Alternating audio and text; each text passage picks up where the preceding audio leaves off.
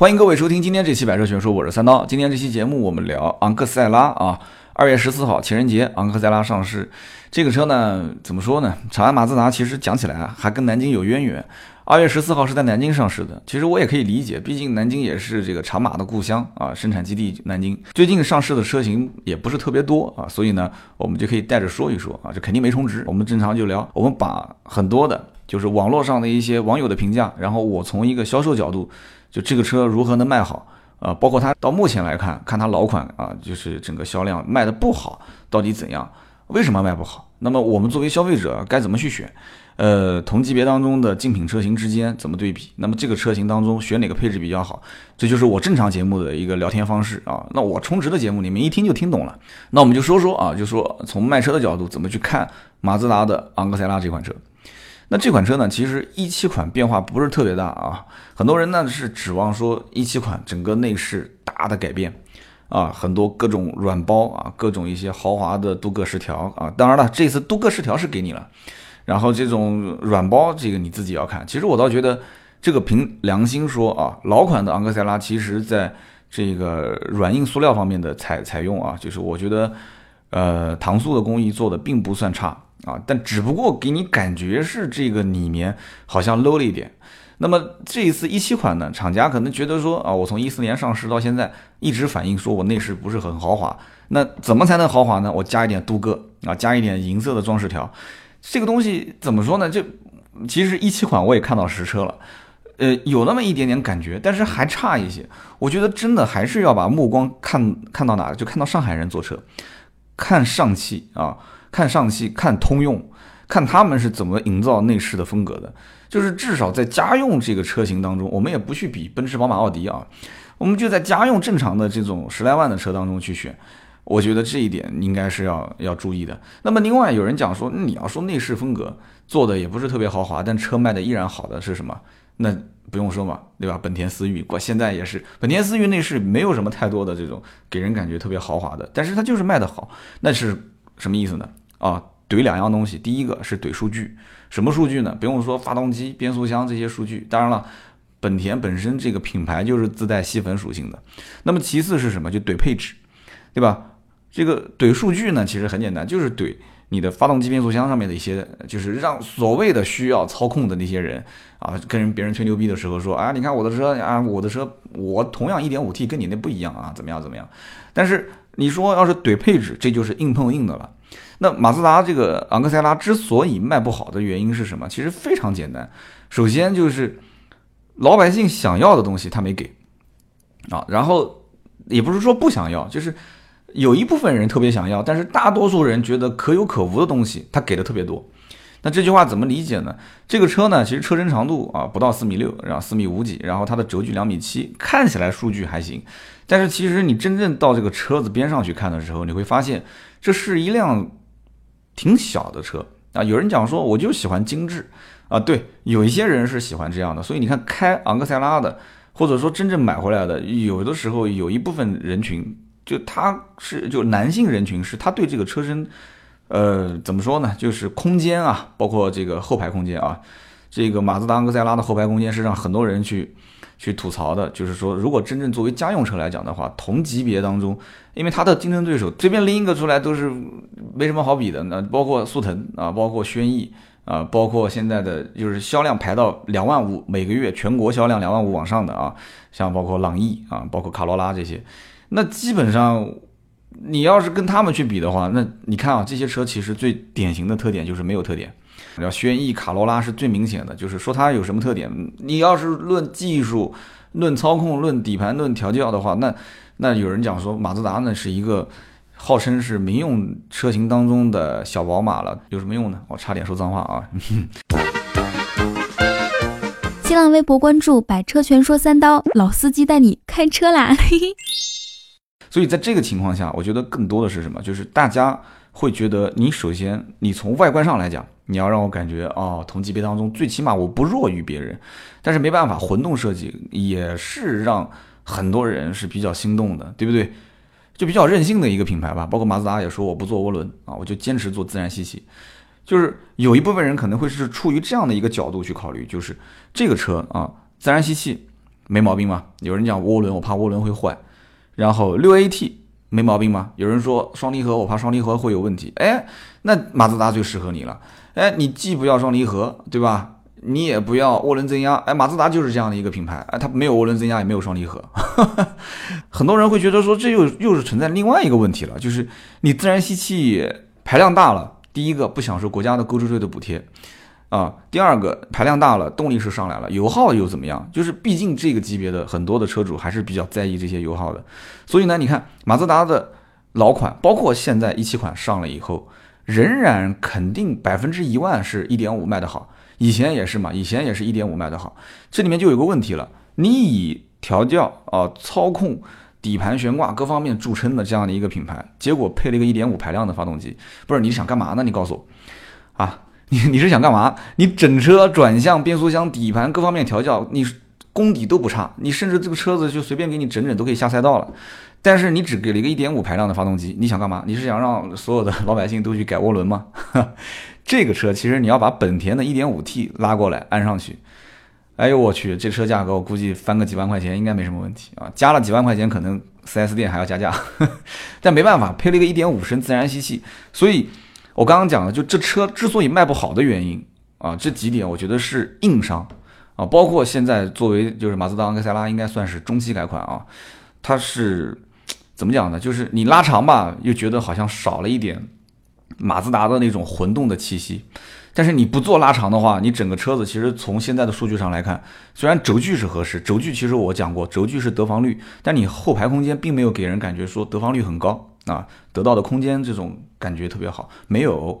那么车身长度来讲，停在别的车子面前也没有给人感觉说，你你把马马自达的阿克赛拉停在卡罗拉的旁边，或者停在朗逸的旁边，因为明显感觉这车好像 总感觉矮人一个头。包括我刚刚也说到了，就是这个排量的事情啊，所以这两点是硬伤。再加上你走进了马自达的 4S 店，就长安马自达 4S 店，你很明显会发现，长安马自达基本上没车可卖。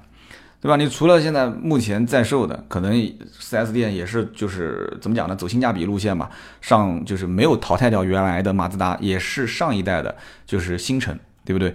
现在有些地方还是可以买得到的啊，马自达的星辰。但是你有昂克赛拉停在旁边，谁去买星辰呢？所以马自达的星辰这个车，你其实无非就是性价比嘛。就这个车，除非是价格便宜啊，那我就买。性价比不到位，我肯定是买后面的这个新款上市的车。我买个这个车回去，邻居还以为我买的是辆二手车呢，因为毕竟这车在路上开了已经很多年了嘛。所以第二代的马自达三星辰这个车型啊，零九年上市，你开个这个车回去，人家零九年就见过路上有了，今年是二零一七年，很多人都会以为说 你这车是不是 对吧？买了一辆二手车，所以大多数人可能不太能接受，因此。你作为长安马自达的这个店里面，基本上没什么车可以卖了啊！一个马自达三星辰，一个刚刚我说的昂克赛拉，然后剩下来还有什么车？还有一个 CX 杠五啊，CX 杠五也很郁闷，CX 杠四上了以后，很多人会觉得说，这不就是自己打自己吗？马自达真的有的时候就是这样啊，就很多车型上了以后就是自己互相在掐架，包括呃现在停产的这个马二啊，很多人也知道马二跟呃嘉年华是同平台，马三是跟福克斯同平台。那很多人就会看了，福克斯、福特的车明显卖的是比马自达要好很多，这跟营销有一定的关系啊。那么，马自达家族里面的车，如果马三的二点零升的定价啊，就其实整体定价高了，也是它的一个卖不好的原因之一。就是昂克赛拉的二点零升的定价起步啊，就是我们现在看二零一七款，呃，或者说我们之前看二零一六款的话，现在是感觉反而是定高了。二零一六款以前是起步十五点二九万。那么现在是十五点五九万，有人讲配置是变高了嘛？这这个我可以理解，但是你配置变高并不是你涨了三千块钱的理由嘛？很多人都知道，包括一点五升也是一点五升，其实这个级别的老百姓是对于定价特别敏感的。就按我说，一千两千的调动的价格都会影响到这个客户是否会选择或者是放弃这个品牌。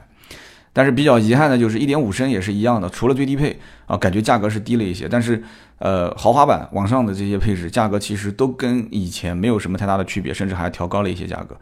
那么因此在这样的一个前提条件下，很多人就会在想，就是说配置是加了，但是价格也涨了，虽然涨得不多啊，都可能是一千块钱、两千块钱，那 心里面不是很舒服，所以这就要看终端的优惠幅度怎么样了。有人说现在一七款在终端已经是。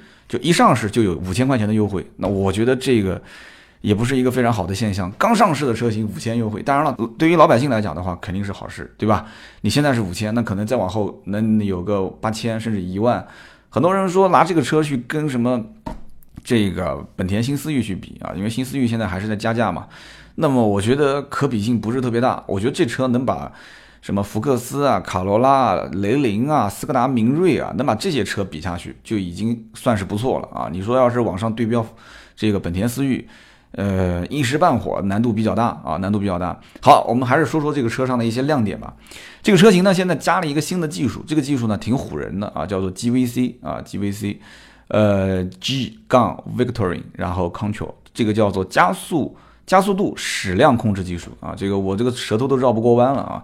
就官方解释比较玄乎，叫做允许电脑根据水平方向、加速度判断车辆行驶状态，根据需求适当的降低发动机的动力输出，从而实现更加顺滑平稳的转向过程，减少驾驶员在弯道当中修正方向盘的次数。这个听起来像什么啊？这听起来像是要去啊比赛，像去去去开赛道的感觉。但其实说简单一点，就是。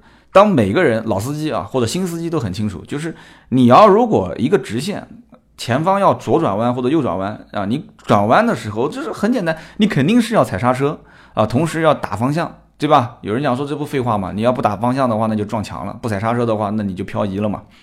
那就其实也不是废话，就是你刹车踩多深，什么时候踩，就是所所谓的入弯的时候你的刹车点啊，其实还是赛道里面的技术。那么这些东西呢，每个人的驾驶习惯不一样，有的人可能是已经是到了路口，已经不得不踩刹车的时候，一脚猛刹踩下来，车上的人都在晃啊。那么有的人呢，可能老司机，很远的地方他就开始看前后没什么车，啊，开始松油门，松油门，轻轻的、缓缓的点刹车，到了入弯的时候啊，很轻松的一个一个转向，可能幅度也不是特别大，啊，一个转向就过去了。那这个技术其实不难理解，什么意思呢？就是说它是一套软件系统。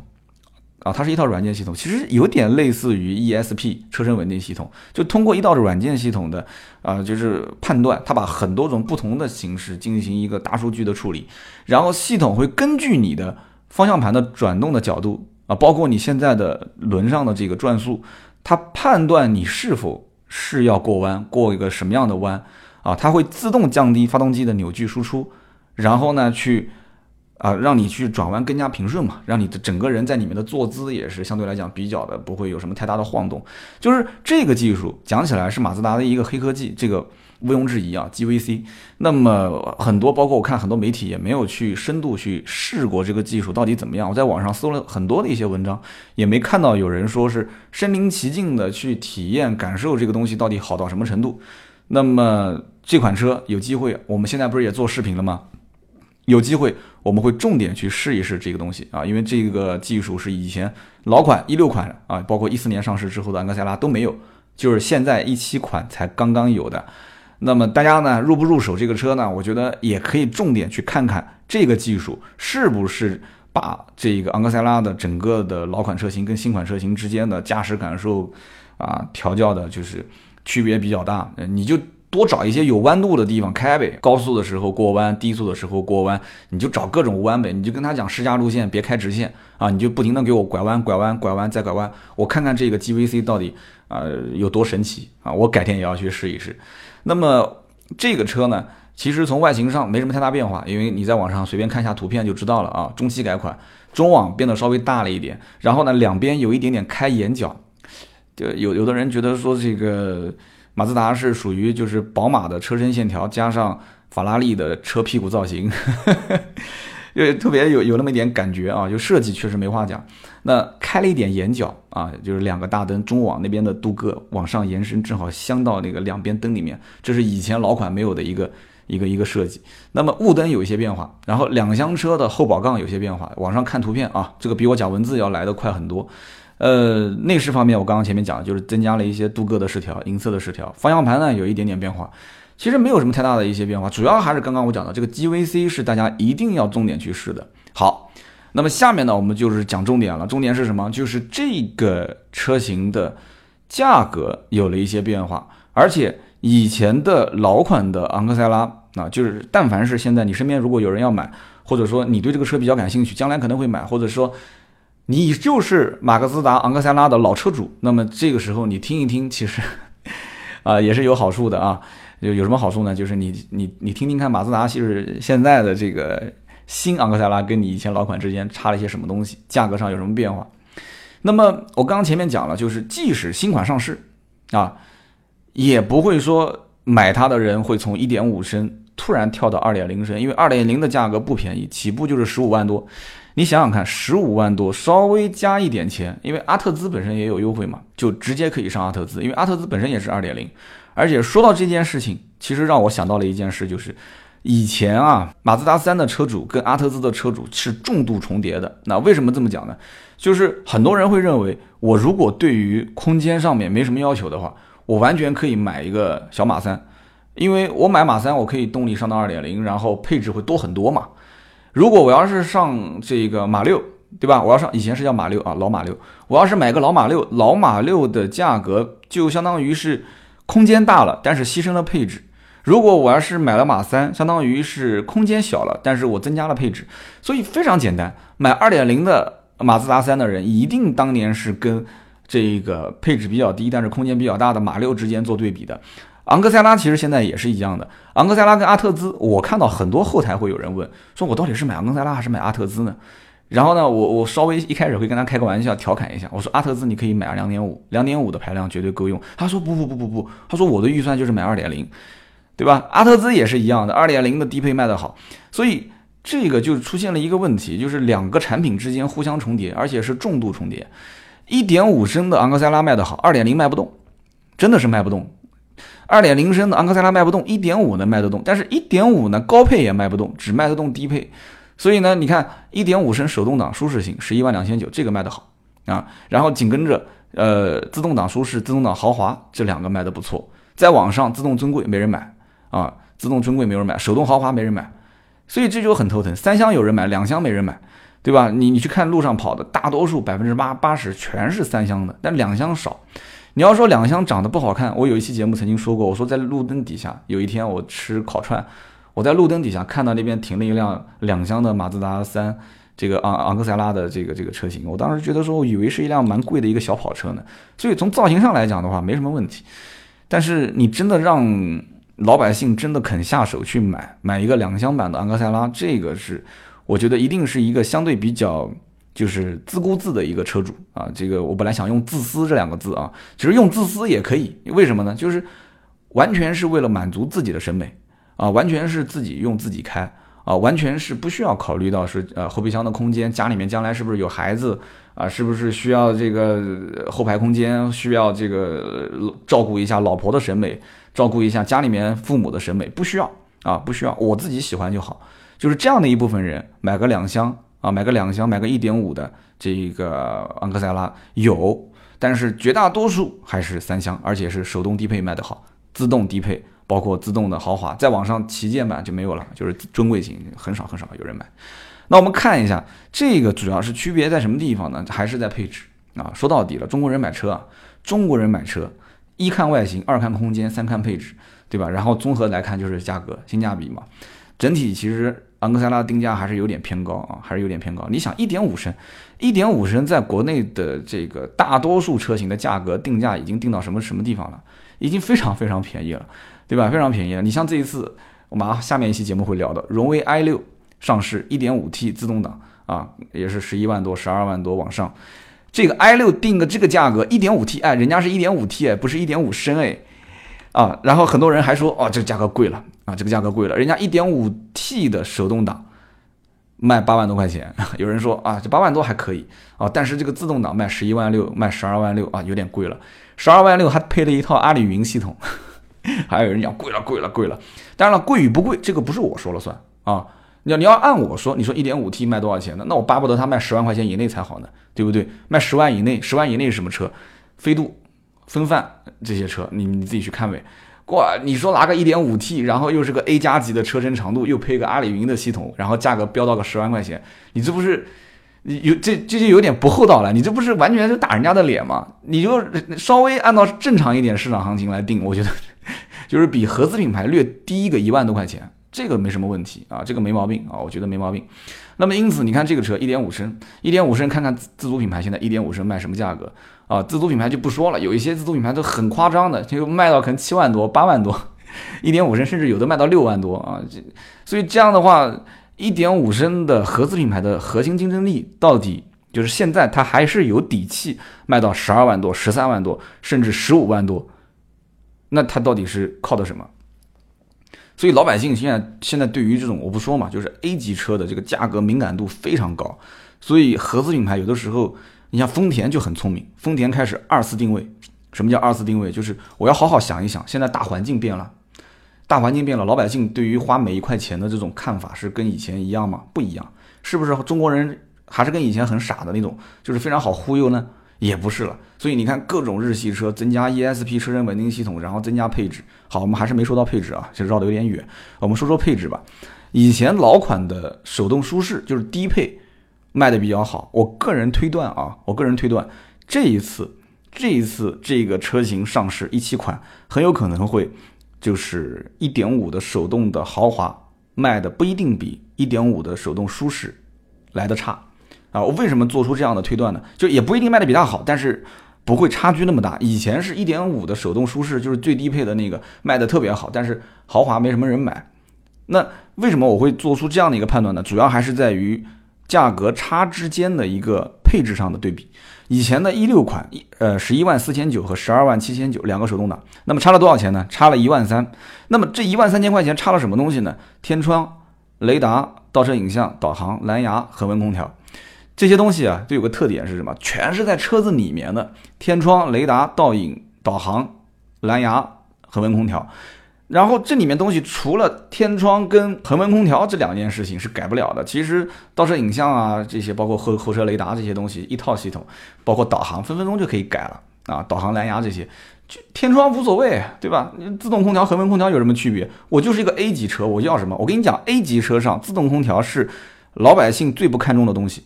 你信不信？绝大多数老百姓觉得无所谓，手动空调就行了。所以我强烈不建议啊，就是厂家把恒温空调这件事情当成是，就是 A 级车的高配低配之间的差别。改天我可以列个配置，就是哪些配置是 A 级车车主最不在意的。那你是有，肯定是加分的。但是你要让我说为了它增加钱去买，这可能性不大。恒温空调就是一个，所以说。绝大多数人会抛弃这个，直接买十一万四千九，就是我不要了。买完之后十一万四千九，我去汽配城里面装个导航，导航一装完，蓝牙电话、导航、倒车影像什么都有了一套。所以我觉得马自达也挺蠢的，这几样东西其实就是一个主机的一个总成嘛，就是车上只要把那个中间那一块挖掉，然后装个总成进去，蓝牙、导航、倒车影像啥都有了。啊，最低配连后面倒车雷达都没有，所以说这个会会让不少人去骂啊，挺坑的。十一万四千九，十二万七千九，差一万三，我相信啊，大多数人是不会买的。但是现在不一样了，现在的一七款的手动的低配跟高配豪华版之间差了一万六。有人说，哎，怎么多了六三千块钱呢？呃，因为低配更便宜了嘛，低配十一万四千九降了两千，官降。那么豪华版往上升了一千，官涨啊，官涨涨了一千，所以中间差了三千块钱，就是两个配置之间差了一万六。那么除了刚刚讲的跟一六款一样的天窗、倒影、蓝牙啊、倒车、导航啊、恒温空调，除此之外多了什么东西？听好了，这些东西就是车子外面的了啊，LED 大灯。那么 LED 大灯为什么我就从这一个方面就能判断出这两个就是老款新款之间很有可能现在新款豪华会卖的比以前要好？LED 大灯是 A 级车车主最愿意花钱去。升级的一个配置啊，如果要排的话，能排到前三，甚至能排到第一。因为 LED 大灯是一个在路上非常明显，晚上一开灯就能看得出来，我是 LED，你是卤素灯，那我感觉我比你要高级，对吧？而且你就是不开灯，白天 LED 大灯跟卤素灯两个眼睛之间哪个有神哪个没神，一看就能看出看得出。而且这就是最明显能分辨出高配跟低配车型之间的差别。所以我在想，多花这一万七啊，多花这一万七，就不再是以前里面的那些配置之间的差别，而是说我能从外形上能看到，哦，我买的是高配，老王买的是低配，而且还有一点就是，这个 LED 大灯一加上去之后，你会发现，哎，再带上天窗、倒影、蓝牙啊、导航、恒温空调之后，会觉得说这一万六千块钱哎，这就有点值了。你有没有这种感觉？就是你以前如果不带上 LED 大灯，就是车身外形上有一些变化，你会觉得说这一万三花的不值。但是加了这一个 LED 大灯，虽然多花了三千块钱，等于是一万六了，它感觉全都值了。所以这个从外形上有一些变化，我觉得真的就马自达不要那么任性啊，不要那么任性啊，就是你从外形上有一些变化，升级一些价格，在中国我跟你讲屡试不爽，老百姓都吃这一套。所以我觉得啊。不要再省这点钱，把轮毂也给换了。哎，就是十一万两千九跟十二万八千九差一万六啊，就除了有一些 LED 之间的差别，再加一个大轮毂，我觉得这个是比较靠谱的。那我们再看自动挡，自动挡以前的一六款十二万五千九、十三万八千九差一万四啊，跟刚刚讲手动挡差不多，天窗、倒影、导航、蓝牙、恒温空调。然后现在二零一七款上了以后，差了一万六，一样的道理，也是。呃，自动挡低配低了，比以前降了官降两千，然后高配比以前光涨了一千，所以高配车型都涨价了。那么因此就两个差呃配置之间差了一万六千块钱，差什么东西呢？天窗、倒影、导航、蓝牙、恒温空调这几样东西是里面的啊。那么外面的是什么呢？外面的多了一个 LED 大灯，然后多了一个后视镜加热自动折叠。啊，这两样东西，这两样东西其实也很明显能看到的。那老王的车子停下来之后，车子那个耳朵是竖着的。呃，你的车子停下来之后，你是自动折叠的。嗯，明显你这配置比他高嘛。呃，老王所以自己偷偷摸摸也去汽配城里面说，去加一个电动折叠后视镜啊，开个玩笑。那么包括还增加了一个电子手刹，一上车一看，很明显那个是要用手拉，你这个是自动的，对吧？这手轻轻一按就 OK 了。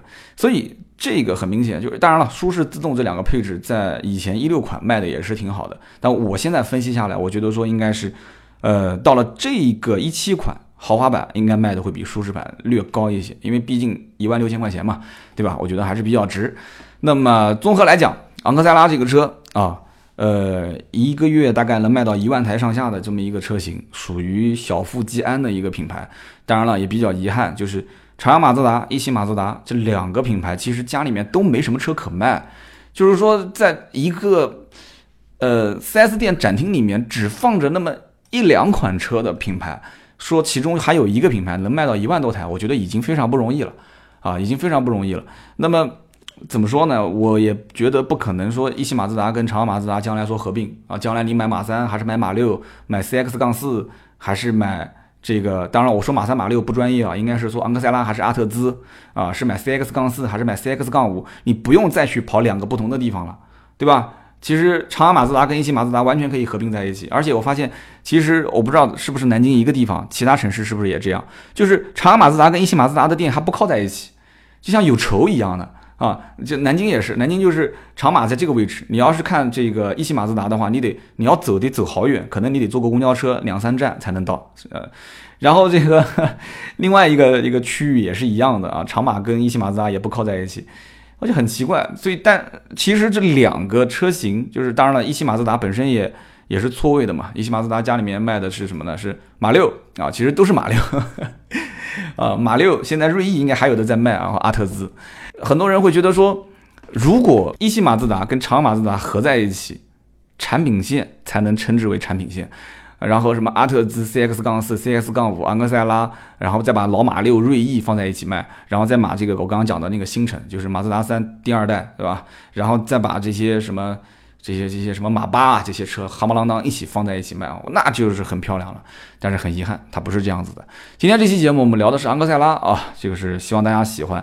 那么更多的原创内容，大家新浪微博包括微信可以搜索“百车全说”。当然了，你要想直接找我三刀本人的话，也可以上新浪微博搜“百车全说三刀”啊。今天这期到这里，我们下一期接着聊，拜拜。